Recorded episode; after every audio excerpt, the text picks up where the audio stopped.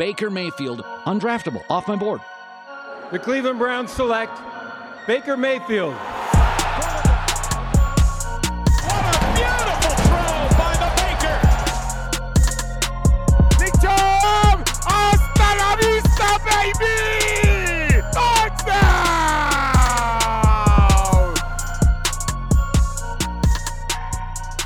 Welcome into the OBR Film Breakdown. Your host, Jake Burns. We are talking Chiefs Browns. Believe it or not, what a shocker. We're back uh, breaking down this Chiefs football team. And, you know, not a ton happened from a news perspective today. The Browns did decide to announce their uh, who they're keeping around uh, for, for the protection level of the practice squad, which I wrote about. I, I put some video analysis to the players that were not already a part of the Browns organization and brought back as a part of the practice squad. So think like Porter Gustin, think Sheldon Day. So I went through and broke down like Tim Harris, Ifeadi Odenigbo, um, Jordan Steckler. Uh, gave you some thoughts on those guys as they are the newest additions. That is there for you to read. And like I mentioned, the Browns decided to keep their players. A couple reminders on practice squad stuff for this year. Again, this is an article for OBR subs. Rookies and players who have accrued two, uh, accrued two or fewer seasons in the NFL make a minimum of 9200 per week during the regular season. So if they're on the practice squad for 18 weeks, they'll earn 165,000 for the year. Players with less or sorry, more or sorry, who have accrued those 3 seasons. So again, Gustin, Day, Ifeadi, uh, they will make 14,000 per week, which is 252,000 for the year if they're on uh, the whole season. So teams can promote up to two players per week from the practice squad to the active roster should they choose, and they will not need to move a player to the 53-man roster to make uh, to make room for them. They won't need to move anybody around. Those uh, those decisions have to be made by 4 p.m. Eastern time, the day of the game. Uh, that makes practice squad players even more valuable this year because they're eligible to play in games without taking up space on the roster, which wasn't the case before 2020. Just a reminder. And this is what is of note as the Browns decided to keep Ifeadi, they decided to keep Jamarcus Bradley, they decided to keep Nick Mullens and uh, Chris Naggar, the kicker, all uh, off of their or uh, they put them on their list of four, right? So teams can protect four players on their practice squad each week, preventing them from being signed by other teams. These spots are obviously reserved for more valuable players on the practice squad, which the Browns identified theirs, which can obviously include specialists like kickers, punters, so that they can, you know, uh, be available if there's something that happens the day of a game with a COVID 19 test. And the Browns, clearly by keeping Nick Mullens on that protected group of four, are trying to keep themselves uh, out of a situation like Garrett Gilbert last year, where they lost their practice squad quarterback and any quarterback that they have are trying to bring up to speed and could be a part of a game in a crisis type of situation. So that's the case. 16 players and some flexibility to move guys up and down. You got an idea of what they make. You know who the Browns are keeping. That's what's important. Other little pieces of news that came out. I think the biggest thing is that Greg Newsome was sort of announced as the uh, starter opposite of Denzel Ward. So that was a decision that was made uh, public for the first time. I think that, that that's an important thing for the Browns to delineate. Uh, they needed to do so. Greg Newsome touched on Jeff Howard, telling him that he's going to start, so he will be your outside starter at corner. Does not mean Greedy Williams won't see time, and it doesn't mean that they won't put Greg Newsome in the slot occasionally if they want to mix and match, play dime with four corners, so on and so forth. There's flexibility there, but this could be again tied to injury a little bit with some of the stuff, the the groin or hammy or whatever it is that Greedy was dealing with. But this is a big piece of news that has come out. Uh, Baker Mayfield taking his guys to Yellowstone. That was cool to see. Some good bonding time. You want to see Jarvis Odell, uh, Baker getting together, caring about each other. Austin Hooper's there. All of that sort of cohesion stuff you really, really want to see. Uh, I think it's. I think it was really cool to see that pop up on social and Tom Brady comment and all that stuff. So uh, love to see that. But they're ready to get rocking and rolling. We had a guest yesterday, Ed Easton Jr., who talked about the Chiefs' offense. Today we have Daniel Harms talking about the Chiefs' defense to get you deep dive insights on the Chiefs before the Browns play. Really pumped to get this interview over to you guys. But before we get to today's guest, we're going to talk about our good friends at TickPick. With Browns football finally being back, there's no need to exhaust yourself searching all over the internet to find those precious precious Browns tickets because TickPick, that's T I C K, P I C K, is the original no fee ticket site and the only one you'll ever need. as your go to for all things NFL tickets. TickPick got rid of those awful service fees that other ticket sites charge, where it almost doubles the price of the ticket that's advertised, which lets them guarantee, TickPick can guarantee the best prices on all of their NFL tickets. And if you don't believe it, if you can find a better price for the same seats on another ticket site, TickPick will give you 110% of the difference of the purchase price. So, again, if you're going to that home opener, Texans, which again, we're giving away free tickets through the OBR Twitch. If you can't get those free tickets and you're buying tickets for that game yourself, make sure you go to TickPick right now to get in on the action. That's promo code BREAKDOWN. If you use the promo code BREAKDOWN at tickpick.com slash breakdown, get that $10 off your first order. Again, TickPick, T-I-C-K, P-I-C-K, no fees. Go out, prove yourself right, find other seats cheaper, right? They'll cover 110% of it. You won't find a better deal out there. So go check out TickPick today. Now let's get over to our interview, which will be with Daniel Harms, who's a film analyst for Fantasy Football Astronauts, but he focuses a ton on the Chiefs specifically. And let me tell you, this guy really brought it. He's got great insights on the Chiefs defense. Uh, I was I was pretty pleased with how this turned out and pretty pumped. You should follow Daniel if you're interested in any kind of Chiefs content or keeping up with that team. Let's get over to the interview right now. We're driven by the search for better. But when it comes to hiring, the best way to search for a candidate isn't to search at all. Don't search match with Indeed. Indeed is your matching and hiring platform with over 350 million global monthly visitors, according to Indeed data, and a matching engine that helps you find quality candidates fast. Ditch the busy work. Use Indeed for scheduling, screening, and messaging so you can connect with candidates faster. Leveraging over 140 million qualifications and preferences every day, Indeed's matching engine is constantly learning from your preferences, so the more you use Indeed, the better it gets. Join more than 3.5 million businesses worldwide that use Indeed to hire great talent fast. And listeners of this show will get a $75 sponsored job credit to get your jobs more visibility at Indeed.com slash BlueWire. Just go to Indeed.com slash BlueWire right now and support our show by saying that you heard about Indeed on this podcast. That's Indeed.com slash BlueWire. Terms and conditions apply. Need to hire? You need Indeed.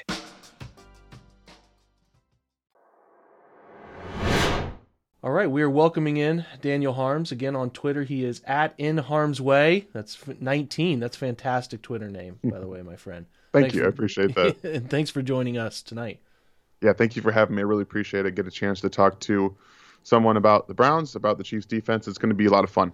It should be a really fun game, and it should be a. This conversation will be very informative for our audience.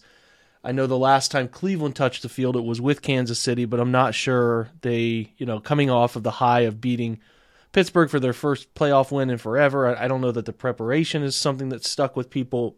You know, I know the Chiefs went on to play bigger games, obviously, and and I'm and we talked offense with Ed Easton and uh, talked about some of the bigger changes the, along the offensive line. I don't think we see that defensively, right? We we we don't we don't see as much turnover. I want to go through.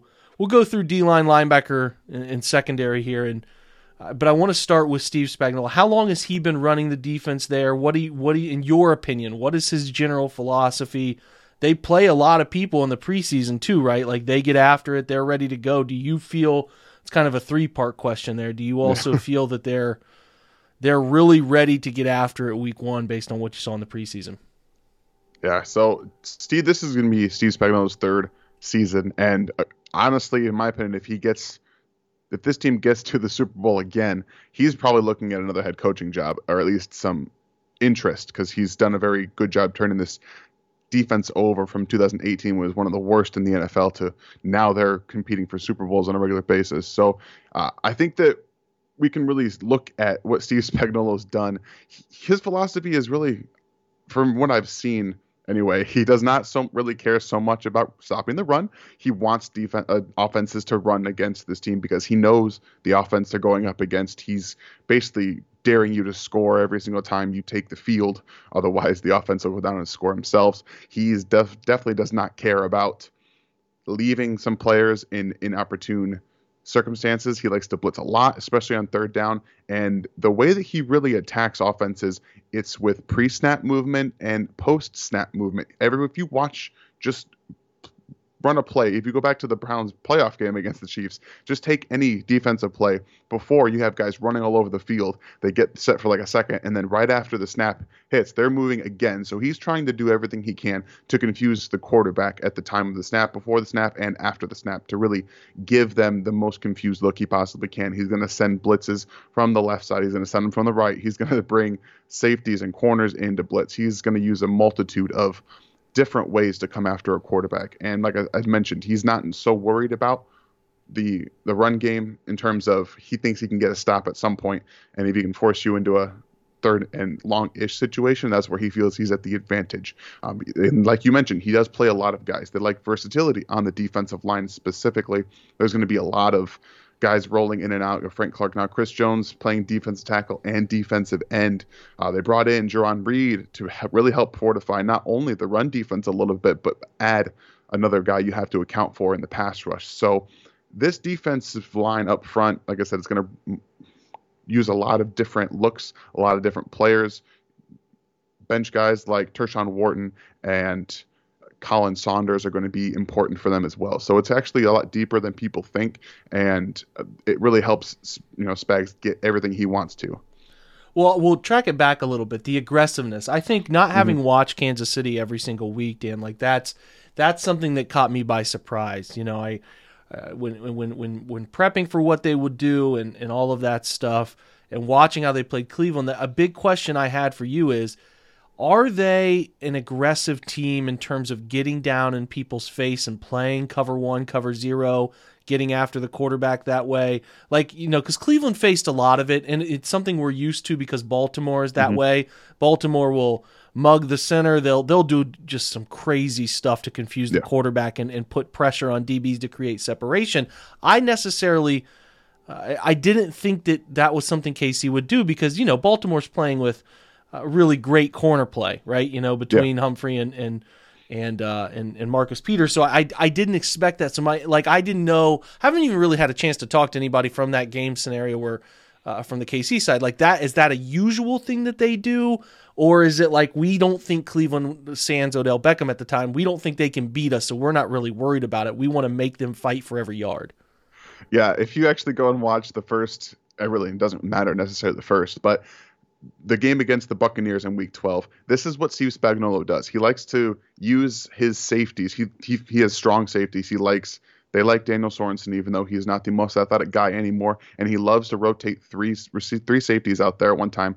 They are hoping to get a fully healthy Juan Thornhill this year, which will really help. Obviously, everyone knows that Tyrann Mathieu is one of the best strong safeties, regular safeties in the NFL. He's very versatile. He can cover. He can do a bunch of different things, and he likes to use him in a robber type role to let him just patrol the field. That he, which is really something he's good at. So, see, Spagnuolo will really like to match up some of his, let's just say, weaker corners. The guy like Charvarius Ward, for example, was matched up against. Mike Evans multiple times in not only the Super Bowl but and but again in Week 12 because he feels that his safety play as well as his aggressiveness with his blitzes. Either he's going to get to the quarterback or he's going to force a mistake. And multiple times he was able to do that, especially in that first game against the Buccaneers. And again, if you go back to the the Browns game too, there were a couple different times where he blitzed from an, an overload blitz on the left, and he had you know a slot receiver essentially being covered deep by a safety, but there's 10 to 15 yards of separation between them, and and Baker didn't necessarily get there. So he definitely likes to play a chess game in terms of taking a lot of risks, and it's really built on getting the football back and turning the football over. So yeah, I think that people don't necessarily view the defense as aggressive as it is, but especially if he gets you in those third down and long situations, he's going to blitz and he's going to leave his players in those one-on-one situations and just basically hope you make a mistake. Yeah, that's what they did effectively, especially the 1st mm-hmm. half before Cleveland figured out some run game stuff in the second yep. half from the gun was they confused them. They put them in third and long on three straight drives, and, and like mm-hmm. you know, Cleveland picked up some yards here and there. They had some some decent drives, kicked a field goal in the opening drive, but they were able to to put a negative play on the board in a second down and put them in a third and 15 plus i think on three state drives and that Yeah. that decimates anything you know? And it, and it doesn't matter. It doesn't have to be the first the first series you know? It could be it could be uh, cleveland picks up a couple first downs but they'll they'll take that calculated risk and and, and eventually like you're saying there it pays off. It can pay off later in a drive. It can pay off early in a drive but that's what you're going for. And it's nice too to to there's no secret here. It's nice to know that hey we give up a quick seven. It's not the end of the world. Like we have Yeah. we have a pretty good offense to make up for some of these things. So i'm sure cleveland knows that.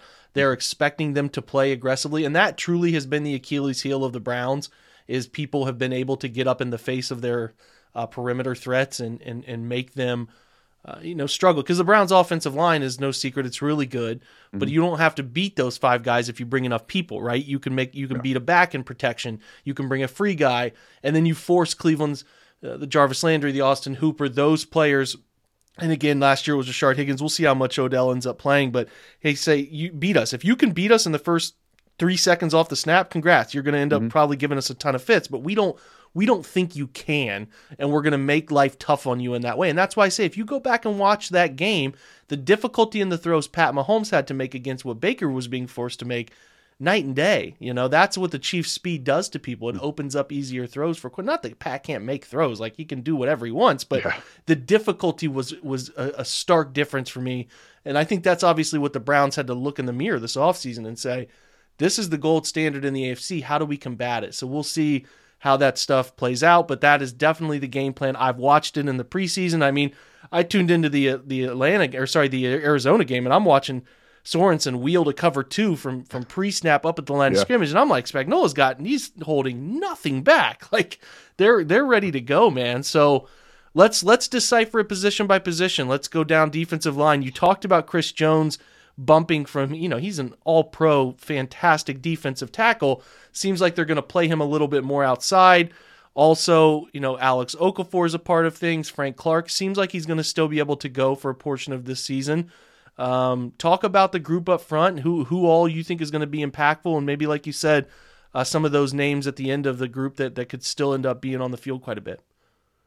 Right, so I think that we can assume that right now, at least I am assuming that Frank Clark is going to start the season as the starter. We haven't heard anything about a suspension yet. I, I expect one's coming, but right now, like I said, we don't really have any information. So I will treat it as he's the starting right defensive end, and you're going to have Jarran Reed and Derrick Nnadi in that defensive tackle position starting. I think Derrick Nnadi is one of the most underrated defensive tackles in terms of run stopping in the NFL. Yes, he's a two down player, but at the end of the day, that's a lot of value for a guy who, who you know, was he's not going to give you a ton in pass rush, but you know, like, especially against the Browns, you need a, a defensive tackle that can get down in there, maybe take some of those doubles on, and really allow your linebackers to get downhill to Nick Chubb and Kareem Hunt. So I, I like him being in there with Jarran Reed. Now you have a guy who comes in, offers three down versatility, run stopping, can get after the pass rusher, and really can probably help unlock. Frank Clark, he had his best seasons in Seattle with Jarran Reed next to him, and that's really what they're hoping by bringing him in to help unlock Frank Clark a little bit. And obviously, you hope that Chris Jones can do everything that he's done at a defensive tackle position, also on the edge. He's leaner, he's even faster than he was last year. It's incredible what he's been able to do. Um, I do expect them to play him more of a two down and then on third and long, specifically pass rush situations, he will kick inside. They're going to move defensive guys all over the field. They're going to have Frank Clark and Chris Jones lined up next to each other. They're going to just try to confuse the offensive lines as much as they can with the different rotations that they can bring. You mentioned Alex Okafor. As long as he stays healthy, he's going to be a very good rotational player for this team. That's been the problem with him when he's on the field. He was productive, just been unable to stay healthy. Mike Danna, uh, defensive end out of Michigan, is coming into his second year this year. I actually really like what I've seen from him. A very good run defender in his own right. He's getting better with the pass rush. Uh, it's still a work in progress for him, but I like to see he's going to rotate in more on early downs to help stop the run. And you know, the interior guys, we talked a little bit about Tershawn Wharton and Khalen Saunders. Saunders came into this, this season a bit more in shape. Definitely more of a run stopping guy now. When he came out of Western Kentucky, he was not that kind of guy. He was more of a pass rush. So he's really helped himself make this roster by getting better against the run, now is all about working into that pass rush situation. A guy who can also play three tech, zero tech a little bit here and there. And Tershawn Wharton is almost in that Chris Jones mold in, t- in terms of the speed and the quickness that he has. Uh, I undrafted free agent. You know, Brett Veach does a really good job of finding some of these guys that people haven't heard of. We hadn't heard of him until last year. He comes onto the scene, you know, really, really explosive, fast guy working now. A bit tougher this year and stronger, bulked up a little bit, better against the run. A lot of rotational pieces they have. So the defensive line is, is pretty deep, in my opinion. And I know that you look at the front and what they have had in the past. I think it's much better this season. Is it going to be better against the run? We're going to kind of find out really early against the Browns. Um, I'm excited to see that because I want to see how this defensive line stacks up against one of the best run offenses in the NFL.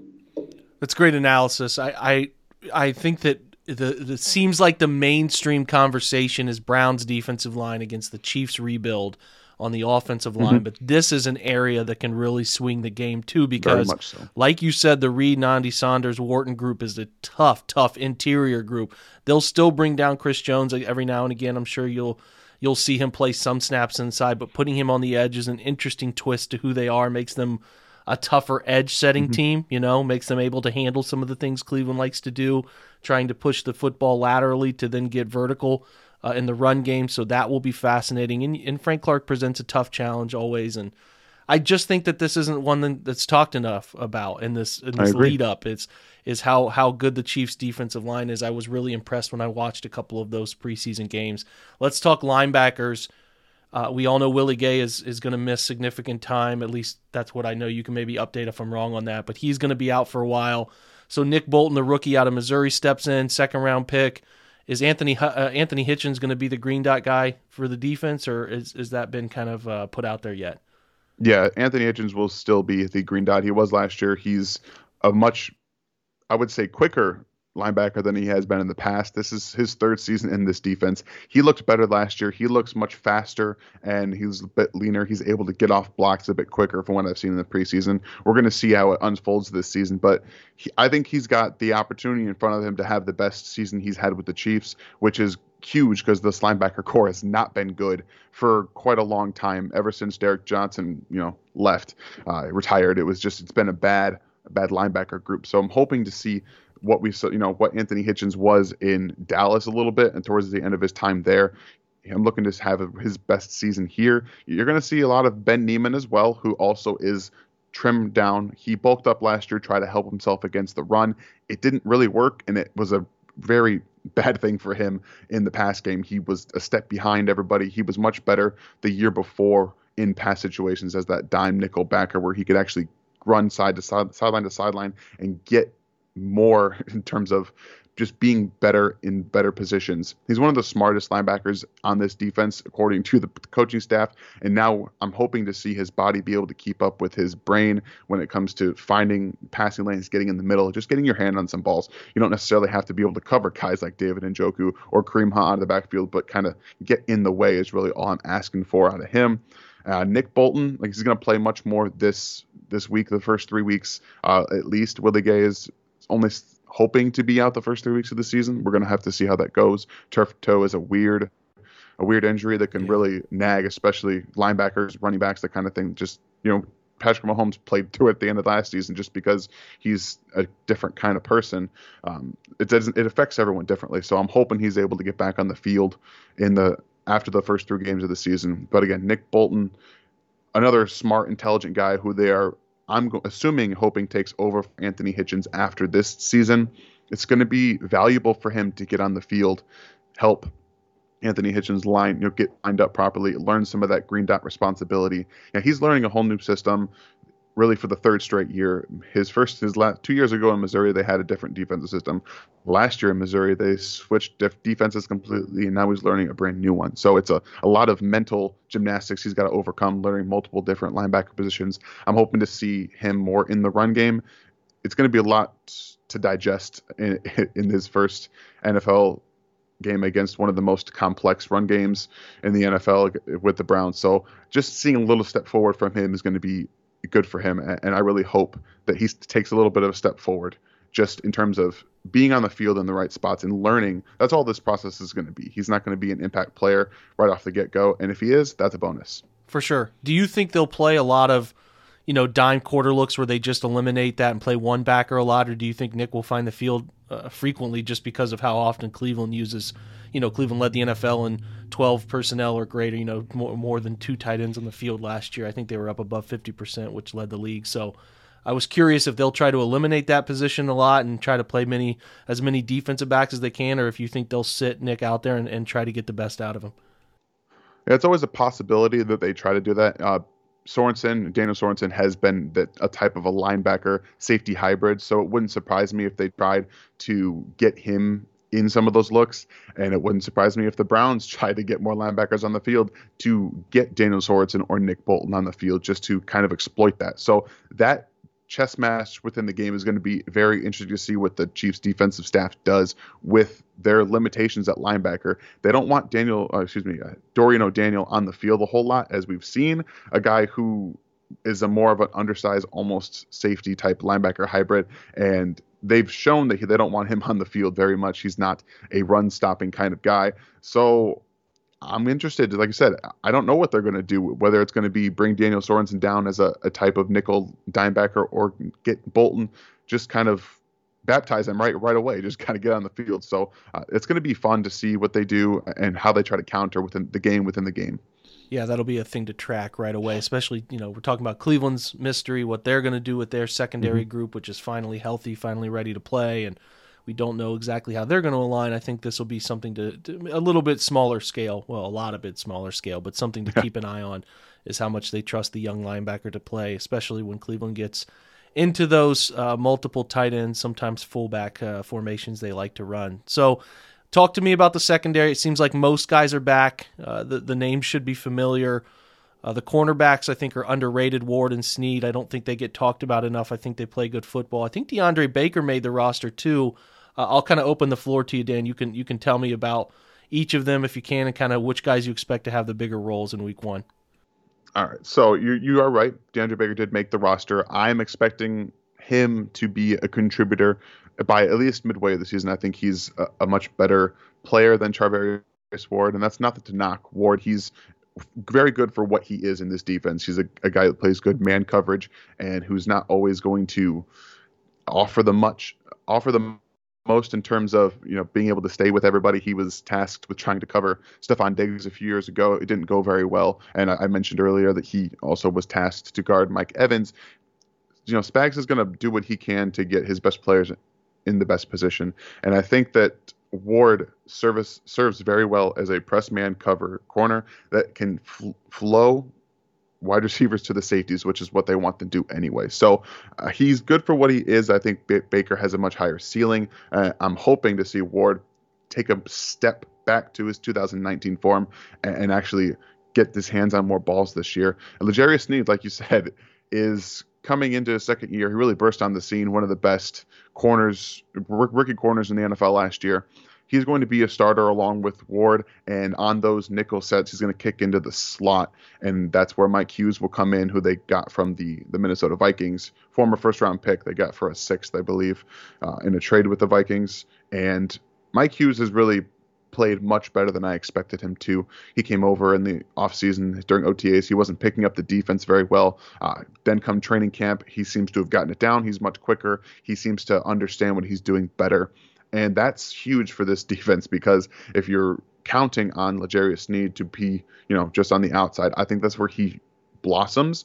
But again, you don't have a slot guy that can play with a guy like, you know, Jarvis Landry.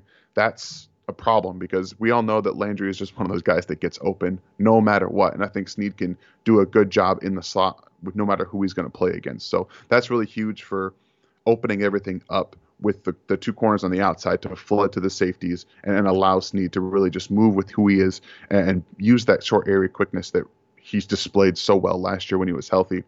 He's going to take a big step forward this year. And those three guys are going to be the focal point of the corners. Like I said, I think DeAndre Baker has something to offer. I'm hoping he can get on the field. I'm not in case of injury. I would never want someone to have to come on in case of injury, but I think he's there as the fourth guy who is it's, it's huge to have a former first round pick being able to come off the bench if you need him to. And then we can get right into the safeties because we did talk to them about them a little bit. Uh, Juan Thornhill is coming into his third year now. He looks to me to be fully healthy. It, it feels like this the coach is trying to get him mentally ready. He didn't seem like he was mentally ready coming into a lot of the games last year against the Bills. He had a, an exceptional game in the playoffs. Um, then he just he didn't seem to play the same after that. So that was a little interesting to see.